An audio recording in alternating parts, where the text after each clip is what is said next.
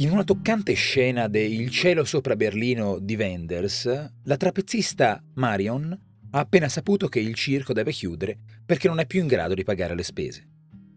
Riflettendo amaramente sulla precarietà della sua esistenza, soggiunge Ich weiß nur keine Artistin mehr, che nella versione italiana suona So solo che non farò più la trapezzista. In tedesco, infatti, Artisten sono gli acrobati e i giocolieri, non coloro che noi chiamiamo solitamente artisti, ovvero pittori, scultori, musicisti, scrittori, eccetera. Per loro il tedesco ha una parola più nobilitante, Künstler. Io sono Giorgio Moretti e questa settimana parliamo di parole che con un'origine comune hanno preso strade diverse fra italiano e tedesco. I testi di questa settimana sono scritti in collaborazione con Salvatore Congiu. Oggi, artista. Tradurre quella frase come non sono più un artista sarebbe stato proprio sbagliato? Dopotutto, abbiamo forse una parola apposita per designare chi si esibisce nei circhi e nelle strade o non lo definiamo appunto artista circense o di strada?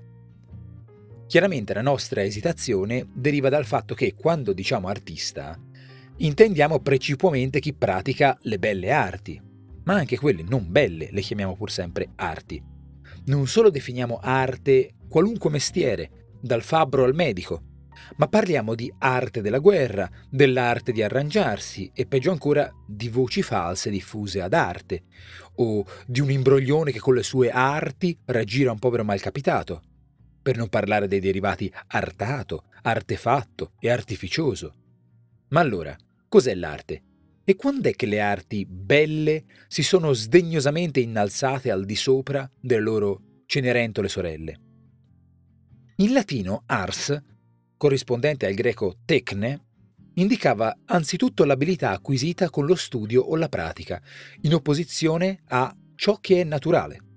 Era ars qualunque attività che richiedesse apprendimento, dal nuoto all'oratoria, dalla culinaria alla scultura.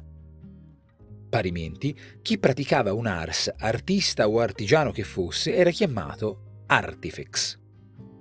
La parola artista, inesistente in latino classico, compare solo in epoca medievale per indicare docenti e studenti di arti liberali, discipline teoriche quindi degne di un uomo libero come grammatica, retorica e aritmetica. Nella letteratura romanza è Dante il primo a usare la parola artista, nello stesso senso dell'artifex latino. Fu nel XVIII secolo che si verificò la frattura tra arte e artigianato, quando le belle arti, poesia, pittura, scultura, architettura e musica, si elevarono al di sopra di quelle meccaniche, Infine, nell'Ottocento, si consolidò l'idea dell'arte come creatività, che nasce dall'ispirazione e va contemplata per puro piacere estetico, mentre l'artigianato è pratica utilitaristica, mera operatività. Così nasce il concetto moderno di artista e le nostre accalorate discussioni su cosa sia arte e cosa no. In tedesco? Com'è avvenuto l'estremo restringimento semantico del termine artist? A fine Settecento, in Francia, nacquero i café-concert, locali in cui si svolgevano spettacoli di arte varia. I francesi chiamavano artist coloro che vi si esibivano, perciò in tedesco la parola artiste passò ad indicare gli artisti di varietà e poi anche e soprattutto quelli circensi e di strada. Anche in inglese, nello stesso periodo, avvenne una cosa simile.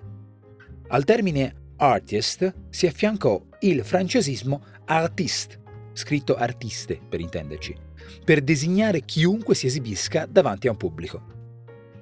Noi in Italia invece abbiamo voluto conservare un unico termine che abbraccia Dante, Petrolini e gli acrobati circensi. Una parola plurivoca e funambolica, sempre sospesa, come Marion, tra l'aerea poesia del trapezio e la dura prosa del quotidiano. Noi, senza particolari acrobazie, ci sentiamo domani con la parola del giorno.